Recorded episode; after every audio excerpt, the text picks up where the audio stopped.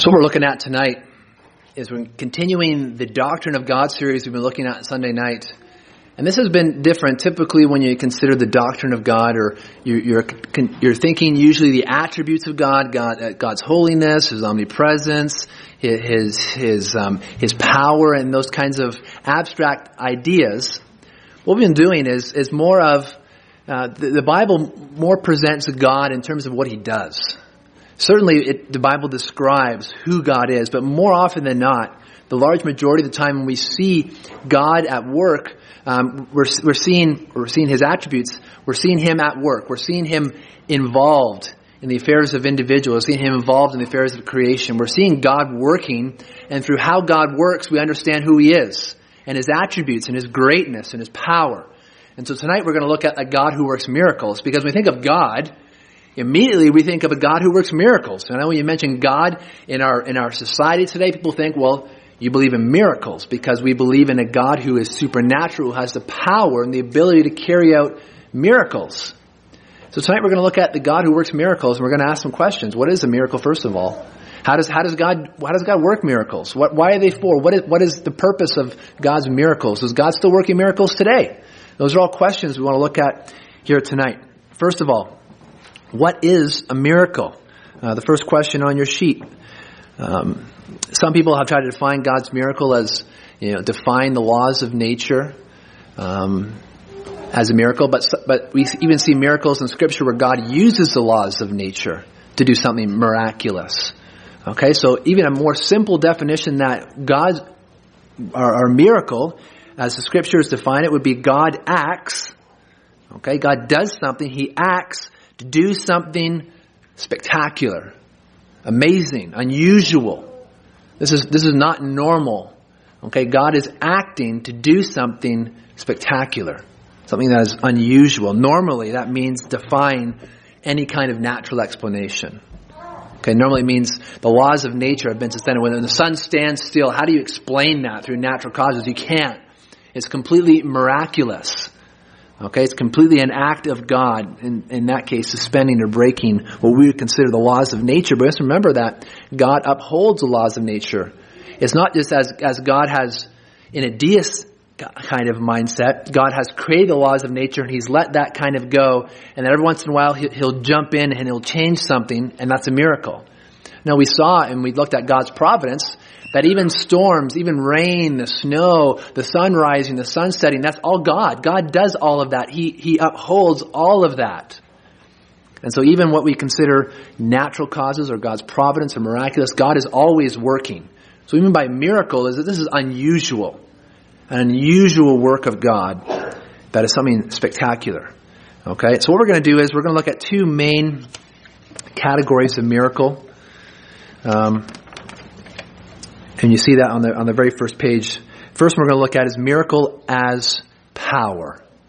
Okay, when you think of miracle, you think power and God's power in working miracles. We're going to look at miracle as power. I want you to turn in your Bibles to Exodus fourteen. I didn't include the whole passage on the handout because it's a longer passage. Okay, but you can take your Bibles and turn to Exodus chapter fourteen, and we're just going to read about the crossing of the Red Sea. Okay, much of tonight is going to be reading, like like previous nights, reading Scripture, and then being marveled at who God is and how He acts. So Exodus fourteen, I'm going to read through this whole chapter. It's a bit lengthy, but I'm going to read it quickly, and so uh, do your best to, to follow along as we read about the crossing of the Red Sea. Exodus fourteen, "Then the Lord said to Moses, 'Tell the people of Israel to turn back and encamp in front of Pil-Hahiroth, between Migdol and the sea, in front of Baal, Baal Zephon. You shall encamp facing it by the sea. For Pharaoh will say of the people of Israel, they are wandering in the land. The wilderness has shut them in.'" You know, they're trapped. Verse four, "And I will harden Pharaoh's heart, and he will pursue them, and I will get glory over Pharaoh and all his hosts. And the Egyptians shall know that I am the Lord." And they did so. Verse five, "When the king of Egypt was told that the people had fled, the mind of Pharaoh and his servants were changed toward the people, and they said, 'What is this we have done, that we have let Israel go from serving us?' So he made ready his chariot, he took his army with him, and took six hundred chosen chariots and all the other chariots of Egypt with officers over all of them. And the Lord hardened the heart of Pharaoh, king of Egypt, and he pursued the people of Israel, while the people of Israel were going out defiantly. The Egyptians pursued them, all Pharaoh's horses and chariots and his horsemen and his army, and he overtook them and camped at the sea by Pil-hahiroth in front of Baal-zephon. When Pharaoh drew near, the people of Israel lifted up their eyes, and behold, the Egyptians were marching after them, and they feared greatly. And the people of Israel cried out to the Lord. They said to Moses, "Is it because there are no graves in Egypt that you have taken us away to die in the wilderness? What have you done to us in bringing us out of Egypt? Is not this what we said to you in Egypt? Leave us alone that we may serve the Egyptians? For it would have been better for us to serve the Egyptians than to die in the wilderness." And Moses said to the people, "Fear not, stand firm, and see the salvation of the Lord, which he will work for you today. For the Egyptians, whom you see today, you shall never see again. The Lord will fight for you, and you have only to be silent." The Lord said to Moses, "Why do you cry to me? Tell the people of Israel to go forward. Lift up your staff and stretch out your hand over the sea and divide it, that the people of Israel may go through the sea on dry ground. And I will harden the hearts of the Egyptians, so that they shall go in after them. And I will get glory over Pharaoh and all his hosts, his chariots and his horsemen. And the Egyptians shall know that I am the Lord, when I have gotten glory over Pharaoh, his chariots, and his horsemen." Then the angel of God, who was going before the host of Israel, moved and went behind them. And the pillar of cloud moved from before them and stood behind them, coming between the host of Egypt and the host of Israel. And there was the cloud and the darkness, and it lit up the night without one coming near the other all night. Verse twenty-one. Then Moses stretched out his hand over the sea, and the Lord drove the sea back by a strong east wind all night, and made the sea dry land, and the waters were divided. And the people of Israel went into the midst of the sea on dry ground, the waters being a wall to them on their right hand and on their left. The Egyptians pursued and went in after them into the midst of the sea, all Pharaoh's horses, his chariots, and his horsemen. And in the morning watch, the Lord, in the pillar of fire and of the cloud, looked down on the Egyptian forces and threw the Egyptian forces into panic, clogging their chariot wheels so that they drove heavily. And the Egyptians said, "Let us flee from before Israel, for the Lord fights for them against the Egyptians." Then the Lord said to Moses, "Stretch out your hand over the sea, that the water may come back upon the Egyptians, upon their chariots and upon their horsemen." So Moses stretched out his hand over the sea, and the sea returned to its normal course when the morning appeared. And as the Egyptians fled into it, the Lord threw the Egyptians into the midst of the sea. The waters returned and covered the chariots and the horsemen. Of all the hosts of Pharaoh that had followed them into the sea, not one of them remained. But the people of Israel walked on dry ground through the sea, the waters being a wall to them on their right hand and on their left. Thus the Lord saved Israel that day from the hand of the Egyptians. And Israel saw the Egyptians dead on the seashore. Israel saw the great power that the Lord used against the Egyptians. So the people feared the Lord, and they believed in the Lord and in his servant Moses. Okay, here we see an example, a great example, one of the greatest miracles in Scripture, one of the ones that was retold over and over again to the children of Israel, once again that's retold over and over again in our day and age, in the Christian era. It's a great miracle, a demonstration of God's power. So he exercised glory over Egypt, so they would know that he is the Lord, so they would know that Moses is a prophet sent by God. Which brings us to the next thing I want to discuss. Why does God do miracles? Okay, and here we see it's a demonstration of his power, of his control, that the Egyptians will know that he is the Lord. What I mean by the Lord, he is sovereign, he is in control of all things, and he wants all the nations to know it and to bow before him in allegiance and submission, recognizing his lordship. He did this miracle to get glory over Pharaoh and his horse and his hosts, you know, some of the most powerful um, army and empire in that day. And God showed his power over it. Now I want you to turn over and look at Genesis, uh, or sorry, Exodus fifteen six. Exodus fifteen six. This is a song after the um, this miracle took place. And fifteen six says, "Your right hand, O Lord, glorious in power. Your right hand, O Lord, shatters the enemy." People feared God. They knew he was a powerful God. He was more powerful than the Egyptians, more powerful than nature. God, in this miracle, demonstrated that he had power. And not only that, we see earlier in the Exodus account, before this takes place, God doing miracles through Moses, through Aaron, demonstrating his power over the magicians, demonstrating his power over the gods of Egypt, you know, or Pharaoh himself. God was demonstrating that he has more power than any kind of earthly authority, and he's doing that through miracles.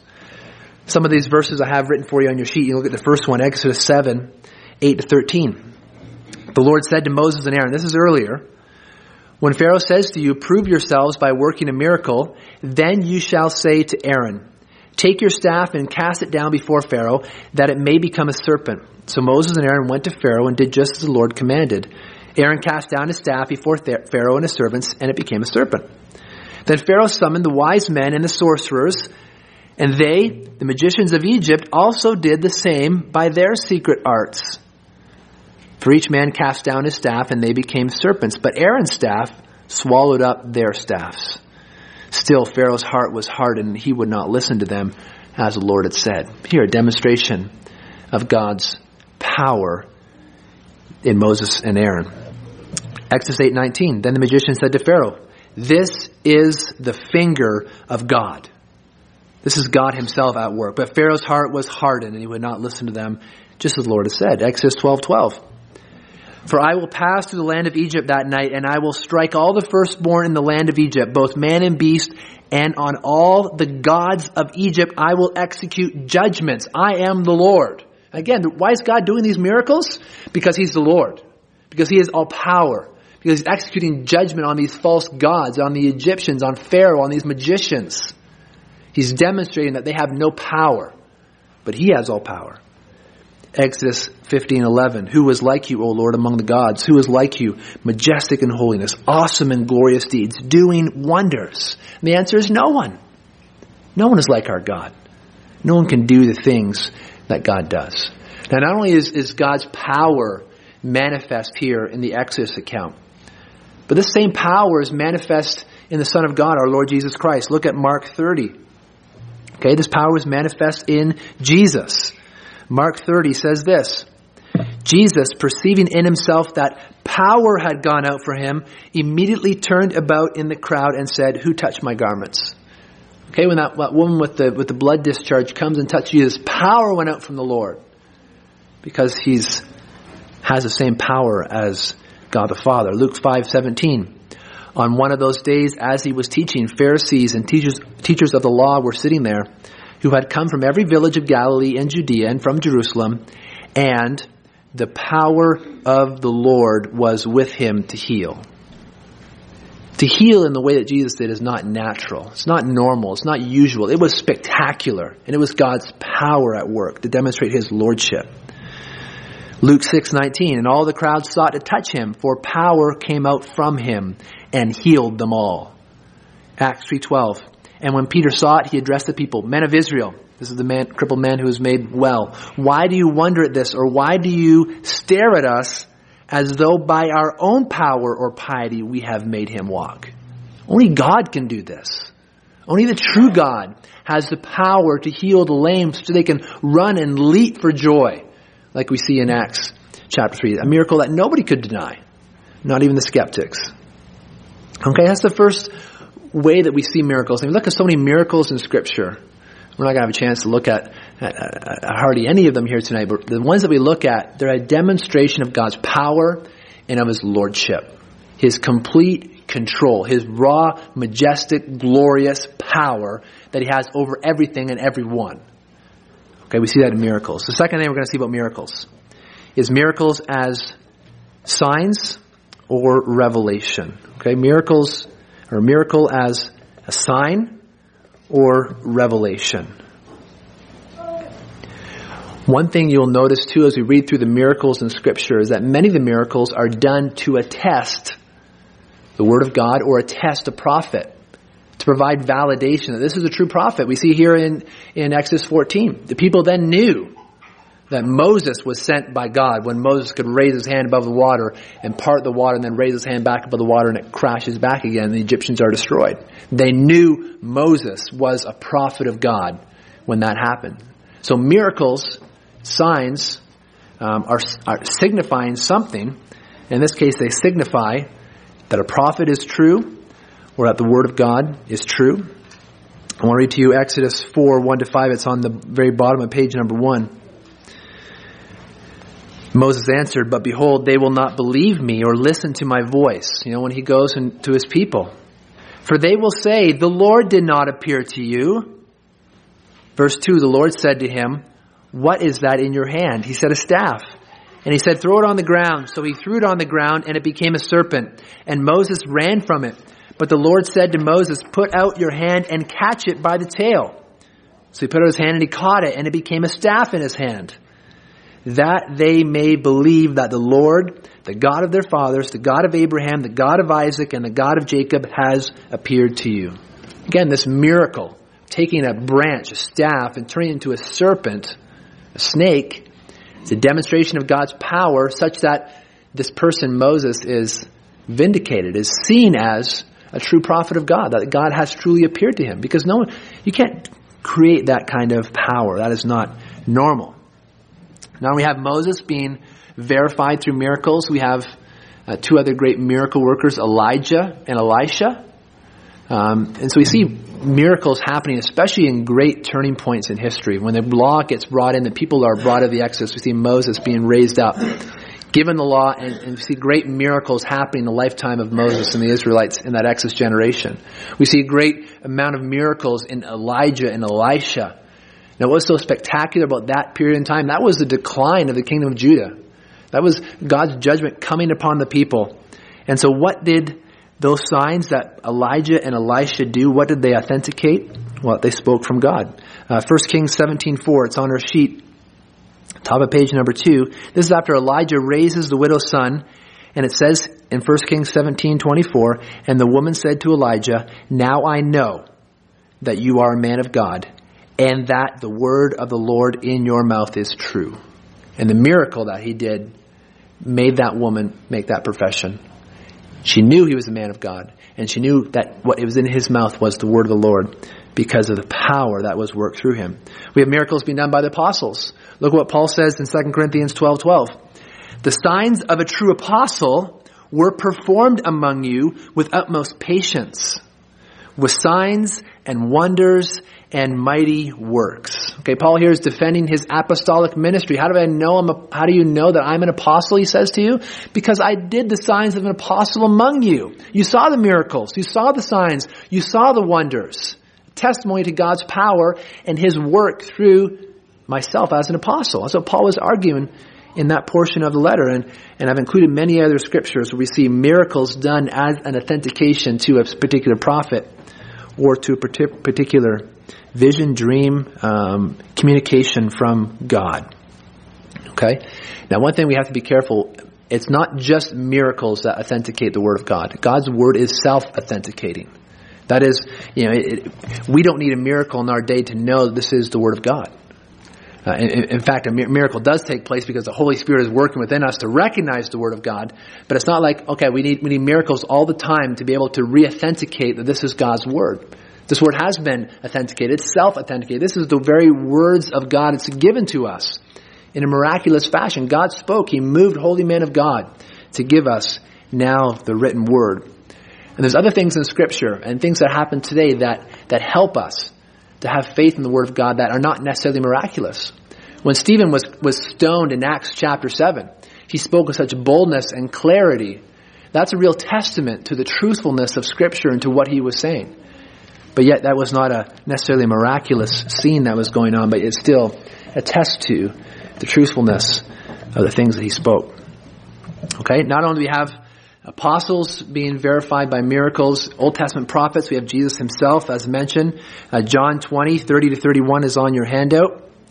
It says this, "Now Jesus did many other signs in the presence of the disciples, which are not written in this book, But these are written, these signs, these miracles are written so that you may believe that Jesus is the Christ, the Son of God, and that by believing you may have life in his name. Okay, so part of the reason why Jesus did his miracles was that we know he's the Son of God and that by believing in him, we might have life in his name. Okay, now the miracles of Jesus often parallel the miracles of God in the Old Testament. He miraculously fed people. He healed the sick, uh, calmed the storm, raised the dead. The blind saw, the deaf heard, the lame walked, the, the mute spoke. These are power, powerful miracles revealing just who Jesus was. Look at Luke seven, eighteen to twenty-two. The disciples of John reported all these things, these miracles happening to John the Baptist. And John the Baptist, calling two of his disciples to him, sent them to the Lord, saying, "Are you the one who is to come, or shall we look for another?" And when the men had come to him, that's Jesus, they said, "John the Baptist has sent us to you, saying, 'Are you the one who is to come?' That is the Messiah. Or shall we look for another?" In that hour, Jesus healed many people of diseases and plagues and evil spirits, and on many who were blind he bestowed sight. And he answered them, "Go and tell John what you have seen and heard. The blind receive their sight, the lame walk, lepers are cleansed, and the deaf hear, the dead are raised up, the poor have good news preached to them." In other words, yes, I am the Christ, and my actions, these miracles, these signs and wonders testify to who I am. I'm doing the signs of the Messiah. And so go tell this to John. He will know that I am the one. Okay, so miracles definitely act as a sign. A sign to signify a prophet or an apostle or the Christ. A sign to signify the Word of God. And not only do they, they signify those things or, or validate them or attest to them, but also miracles in themselves are revelation. That's what I mean, miracles are a sign or revelation. Miracles also reveal something to us about God. They reveal something to us about who he is. Okay, we have a knowledge of God and of our Lord Jesus Christ because of the miracles that God does. We know he's a powerful God. We know Christ is a compassionate person because he used his miracles, his working power to heal people because he had compassion on them. Okay, in our, in the bottom of page two on the handout, there's nine different things that miracles, the different miracles tell us about God. This is, this, this is not exhaustive. Okay, but here are nine different ways in which miracles tell us about who God is. The first one, our dependence on God for life. Deuteronomy eight three says this, "He humbled you and he let you hunger and fed you with manna." Okay, miraculous feeding of the people of Israel with manna, "which you did not know, nor did your fathers know, that he might make you to know that man does not live by bread alone, but man lives by every word that comes from the mouth of the Lord." He fed them with manna for a reason. Not just to show his great power, but that they would know that they are completely dependent on God and that they rely on him and that they, they, they must have this bread of God, not just physically, but also spiritually. They need God. They are a complete and utter dependence on him. And that miracle revealed that about God and about the people of Israel. Second one, the power to forgive. Mark two, Mark two, one to eleven is that story where the, the crippled man is brought, the paraplegic is brought before Jesus, and Jesus heals him. And so, or before he heals him, he says, um, your, your sins are forgiven. And so what do you, And and, and the, the, the scribes and the Pharisees were there and like, what do you mean? You don't have the authority to forgive sins. That man's sin is between him and God. Only God has the authority and the prerogative, the right to forgive that man his sin. You're uttering blasphemy. And of course they spoke this in their mind. But Jesus, reading their mind, he says that you know the Son of Man has the power to forgive sin. I say to this man, rise, take your bed and walk. And that man gets up and he walks. So there, that miracle of healing that paraplegic, and now he gets up and he takes up his little bed that he's been carried there on and he walks away, was a demonstration that Jesus has the authority to forgive sins. Number three, there's the, the miracle of creation that brought the world into being. Everything is from God, for him and to him. All glory goes to him. We know he is the creator. And we see that great miracle in the beginning of God creating the heavens and the earth. Fourth item, the incarnation Jesus coming to this world was not necessarily a sign attesting to something, but rather was um, Christ coming to this world in a miraculous fashion because he's the Savior. And so in that case, a miracle was done to prepare the way of salvation. You should call his name Jesus, says Matthew one twenty-one, because he will save his people from their sins. Number five, miracles are also visible as forms of judgment. We see that in Exodus fourteen. We also see it in the flood. That was a great miracle. Didn't necessarily attest that Moses was a prophet, or sorry, Noah was a prophet, um, but it certainly showed God's judgment. Number six, we have Jesus' miracles, as I mentioned before, as an expression of compassion. He saw the great crowds and had compassion on them, and he healed them. And there's a number of references to that. Number seven, we see God's miracle-working power in regeneration. God opens hearts to supernaturally spread the gospel to the ends of the earth. Acts thirteen forty-eight says this, "And when the Gentiles heard this, that salvation had come to them, they began rejoicing and glorifying the word of the Lord, and as many as were appointed to eternal life believed." God is working to redeem a people. And so salvation, regeneration, when someone believes the word of God, when they receive eternal life, it's a work of God. It's a miracle of God in their heart. Acts sixteen fourteen, I'll read that one for you too. "One who heard us," this is Luke speaking, heard us, heard us and myself and Paul, he's saying here, "one who heard us was a woman named Lydia from the city of Thyatira, a seller of purple goods, who was a worshiper of God. The Lord opened her heart to pay attention to what was said by Paul." Again, a miracle took place to open her, the eyes of her understanding, to open up her heart such that she understood the gospel and she believed and she was saved. It's a miracle. And so here, a miracle of regeneration is not necessarily attesting to anything, either the word or, or to a particular prophet, but yet it's God saving his people, and he does it in a miraculous way. We have God working the miracle as he preserves us in faith. Hebrews twelve two says that Christ is the author and the finisher, the perfecter of our faith. He's the one that's going to save us from first to last. No one is going to be able to snatch us out of his hand, because he and the Father are one, and they're greater than anything else that could jeopardize our salvation. There's a miracle of preservation. The ninth thing on the sheet is God conforming us into the image of Jesus Christ. This is another miracle, sanctification. Now, we take part in this. We're called to act the miracle, to work out our own salvation with fear and trembling, for it is God who works in you both to will and to do his good pleasure. Okay, Philippians two twelve and thirteen. We are called to act out that miracle, but it's still a miracle. God is still working in us to sanctify us. It's an amazing thing. God is still working miracles today in our sanctification, in our salvation, in our preservation, so we would not fall away. Okay, so there's a variety of different ways that God is working. Now if you turn to the final page, page number three. The question someone can ask is, how does God work, how does God do them? Okay, how does God work miracles? Now this is um, this is one of my favorite miracles here in Joshua chapter three. This is when the Israelites crossed the um, the river Jordan. Okay, the Jordan River. This is different than the than crossing the Red Sea um, in Exodus chapter fourteen. This is crossing the Jordan River.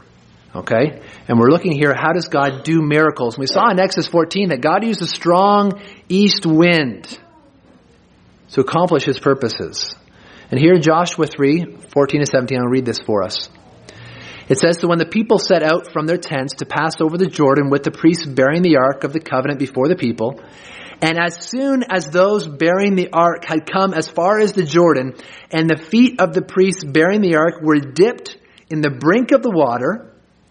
Okay, "now the Jordan overflows all its banks throughout the time of harvest." Okay, the, the, the river is raging, overflowing its banks. "But as soon as the priest's feet touched the brink of the water," verse sixteen, "the waters coming down from above stood and rose up in a heap very far away at Adam, the city that is beside Zarathan, and those flowing down toward the sea of Arabah, the salt sea, were completely cut off." Okay, no more water was coming down the river. "And the people passed over opposite Jericho. Now the priests bearing the ark of the covenant of the Lord stood firmly on dry ground in the midst of the Jordan, and all Israel was passing over on dry ground until all the nation finished passing over the Jordan.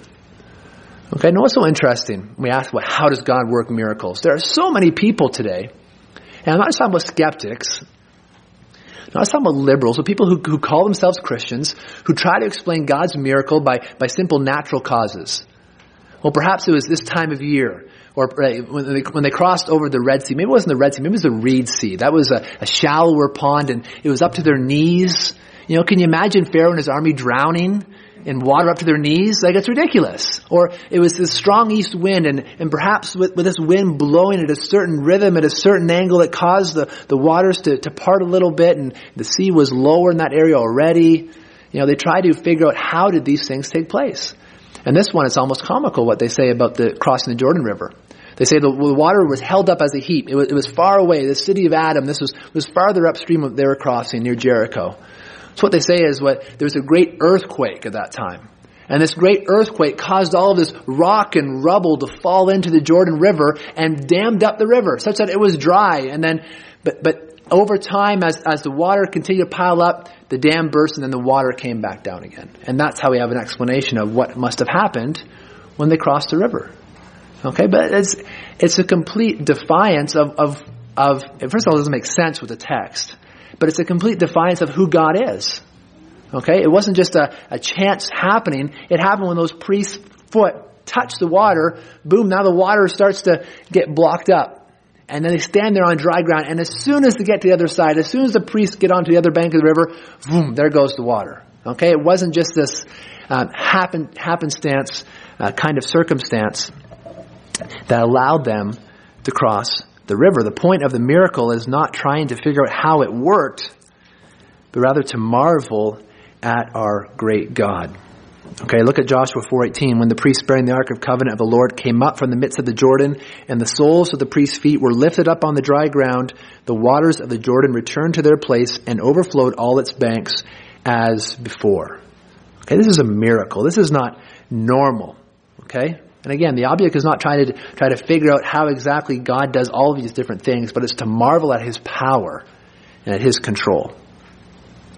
Look at Joshua four twenty-three to twenty-four. It's also on your sheet. For the Lord your God dried up the waters of the Jordan for you until you passed over, as the Lord your God did to the Red Sea, which he dried up for us until we passed over, so that all the peoples of the earth may know that the hand of the Lord is mighty, that you may fear the Lord your God forever.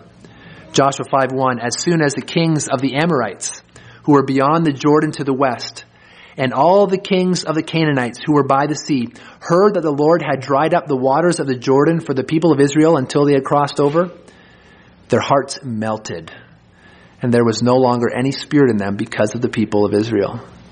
I love reading this account because what happened, if you, if you know the, the geography in that area, Jordan River is very low, and they're on the east side of the Jordan River, and here you have the Canaanites up on the west side, these great big banks. They could look down, see the Jordan River, they could see its It's spilling over its banks. There's no way that people is getting across that river. We have months in order to prepare for this battle because we know these Israelites have been marching and they've destroyed cities and they're, they're coming for us. But it's okay. They're on the other side of that river. You know, there's a great mass of them. And then, can you imagine the scouts and the guards looking down there and then seeing that river stop? Seeing it dry and the priests walk out and now all the people are walking across. Like the hearts are melted. Like, like for sure their hearts are melting. Here they come right away. We're not ready for them. No more will to fight because their God is too powerful. How can we how can we fight a people who has a God like that who can stop the water and they walk through on dry ground, not once but twice? Again, testifying to the greatness and the power of God. Okay, and then they carried those stones as a testament. So we would remember, never forget God's power. Now, so we can't explain all of God's miracles, and they're not meant to be explained. Second question we can ask on page, the last page, why does God do them? Okay, why does God perform miracles? And we saw that God performs miracles, mighty acts for a variety of reasons, but essentially, God performs miracles or mighty acts so that people will know that He is the Lord. That He is the Lord. Okay, we're not just, we're not just, you know, the Lord is a, is a term we hear a lot in Christian circles, but that is a big term to say God is Lord. He's master. He's in control. He's sovereign. He's all-powerful, all-glorious. He's the king of the universe. Whatever he says goes. He is the Lord. And that's why God does miracles. Now, do miracles happen today? Given the definition that God is acting in extraordinary ways, I don't think it can be demonstrated from Scripture that miracles aren't happening today.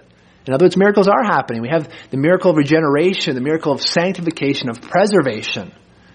These are all miraculous things that are happening as the gospel goes forth. As the, the, as the gospel is the power of God. It's like a miracle. Power of God to salvation for those who believe.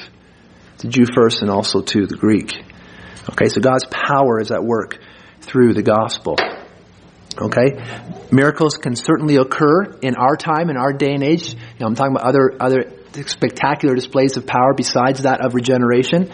Certainly miracles can occur, but they are going to happen at God's initiative and God's timing. Okay, and we're going to look in more detail when we go to First Corinthians twelve to fourteen.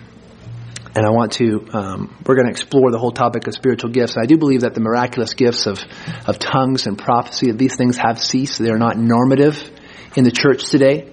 Okay, but just because, um, and this has been the, the majority position of the saints all through time. Okay, now just, just because someone believes that doesn't mean that you don't believe in miracles. Okay, that's a that's a red herring to say if you if you believe that the miraculous gifts like tongues and prophecy have ceased, then you must not believe in miracles. That's not true. It's not true. You just don't believe that God is working through these um, miracle workers like he was in the New Testament period. As that, as that, that's not normative here today. Okay, but today, do we have people still walking on water? Do we have people still in the storm? Do we have people who are instantly healed by, by a word of a healer today? You know, these are not normal Christian experiences. And we shouldn't feel guilty if we don't if we don't see these things. And some people try to impose upon you that you're not normal because you haven't witnessed miracles in your lifetime and in your witness. And so there's something wrong with you. You should feel guilty. You should feel a sub-Christian because you're not seeing God's miracle-working power. Okay, that's just not, doesn't just jive up with Scripture. You have to remember that there's many miracles in the Bible. But the Bible covers about four thousand years of history. Okay, or more. And so as we consider the, the history of the, of the Bible and how, how many miracles are in there, they weren't happening every single day. We have periods of the Scriptures where hundreds of years, centuries have gone by with no miracles. None. No prophets. No word from God. Okay? It doesn't mean God wasn't there. It doesn't mean God's not working. We see many miracles in the lifetime of Moses. Okay? Because he was given the law. This this was a big deal. You need to know that he's a prophet of God. We see many miracles happening through Moses. We see many miracles in the time of Elijah and Elisha as that kingdom is declining and God's bringing his judgment. That they would know these are these are men who speak the word of God. We see many miracles in Jesus' life and the apostles' life as the gospel. And Jesus as the Son of God is authenticated to the people. Okay, so we see these periods of great miracle activity, but not every single age and time period is like that. God evidently reserves miracles for special occasions, and most often the attestation of messengers that we've already seen here. Now, as we close tonight, our response to a miracle-working God. I want you to turn to um, Luke five. I also don't have this passage on here, but Luke five. We're just going to read this text, and I'm going to read Exodus fifteen as we close.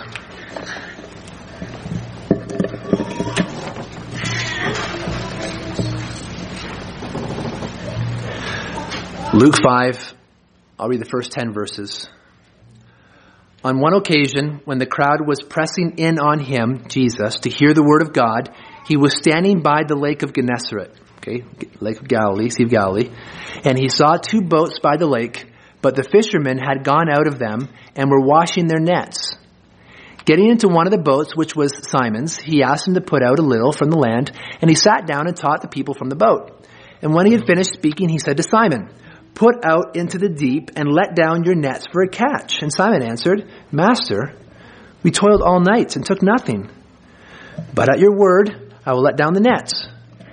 And when they had done this, they enclosed a large number of fish, and their nets were breaking. They signaled to their partners in the other boat to come and help them. And they came and filled both the boats so that they began to sink. But when Simon Peter saw it, he fell down at Jesus' knees saying, "Depart from me, For I am a sinful man, O Lord. For he and all who were with him were astonished at the catch of fish that they had taken. And so also were James and John, the sons of Zebedee, who were partners with Simon. And Jesus said to Simon, "Do not be afraid. From now on, you will be catching men." And when they had brought their boats to land, they left everything and followed him. Okay, so we see miracles. We saw it in John chapter twenty, verse thirty and thirty-one. Miracles uh, are a means by which we know that Jesus is Lord, and that grants us faith. And here we see the faith of the disciples. They left their nets and they followed him. Certainly this man is true. Certainly what he is teaching, he is from God.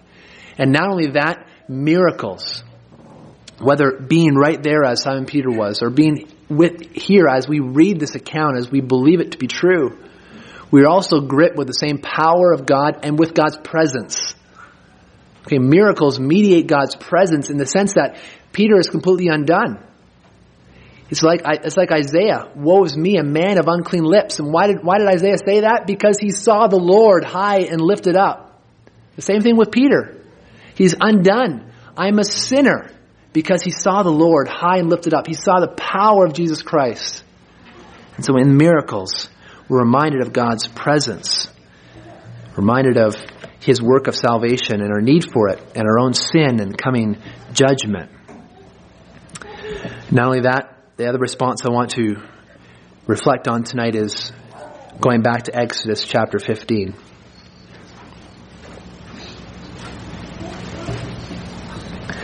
Exodus chapter fifteen is a song of worship. So often when God has worked in miraculous ways and given the people great victory, they respond in a song of worship. And so here we have a song of Moses, and Exodus fifteen is a song of worship. So we started with reading Exodus fourteen. We're going to end tonight reading Exodus fifteen. And I'm just going to read this, not provide any commentary. We're going to finish at verse eighteen, and then I'm going to close in prayer. Exodus fifteen, "Then Moses and the people of Israel sang this song to the Lord, saying, 'I will sing to the Lord, for he has triumphed gloriously. The horse and his rider he has thrown into the sea. The Lord is my strength and my song, and he has become my salvation. This is my God, and I will praise him, my father's God, and I will exalt him. The Lord is a man of war. The Lord is his name. Pharaoh's chariots and his host he cast into the sea, and his chosen officers were sunk in the Red Sea. The floods covered them. They went down into the depths like a stone. Your right hand, O Lord, glorious in power. Your right hand, O Lord, shatters the enemy. In the greatness of your majesty, you overthrow your adversaries. You send out your fury. It consumes them like stubble. At the blast of your nostrils, the water, waters piled up. The flood stood up in a heap. The deeps congealed in the heart of the sea. The enemy said, I will pursue, I will overtake, I will divide the spoil, my desire will have its fill of them, I will draw my sword, my hand shall destroy them. You blew with your wind, the sea covered them, they sank like lead in the mighty waters. Who is like you, O Lord, among the gods? Who is like you, majestic in holiness, awesome in glorious deeds, doing wonders? You stretched out your right hand, the earth swallowed them. You have led in your steadfast love the people whom you have redeemed. You have guided them by your strength to your holy abode. The peoples have heard, they tremble. Pangs have seized the inhabitants of Philistia. Now the chiefs of Edom dismayed. Trembling seizes the leaders of Moab, and all the inhabitants of Canaan have melted away. Terror and dread fall upon them because of the greatness of your arm. They are still as a stone. Till your people, O Lord, pass by, till the people pass by whom you have purchased. You will bring them in and plant them on your own mountain, the place, O Lord, which you have made for your abode, the sanctuary, O Lord, which your hands have established. The Lord will reign forever and ever." Let's pray.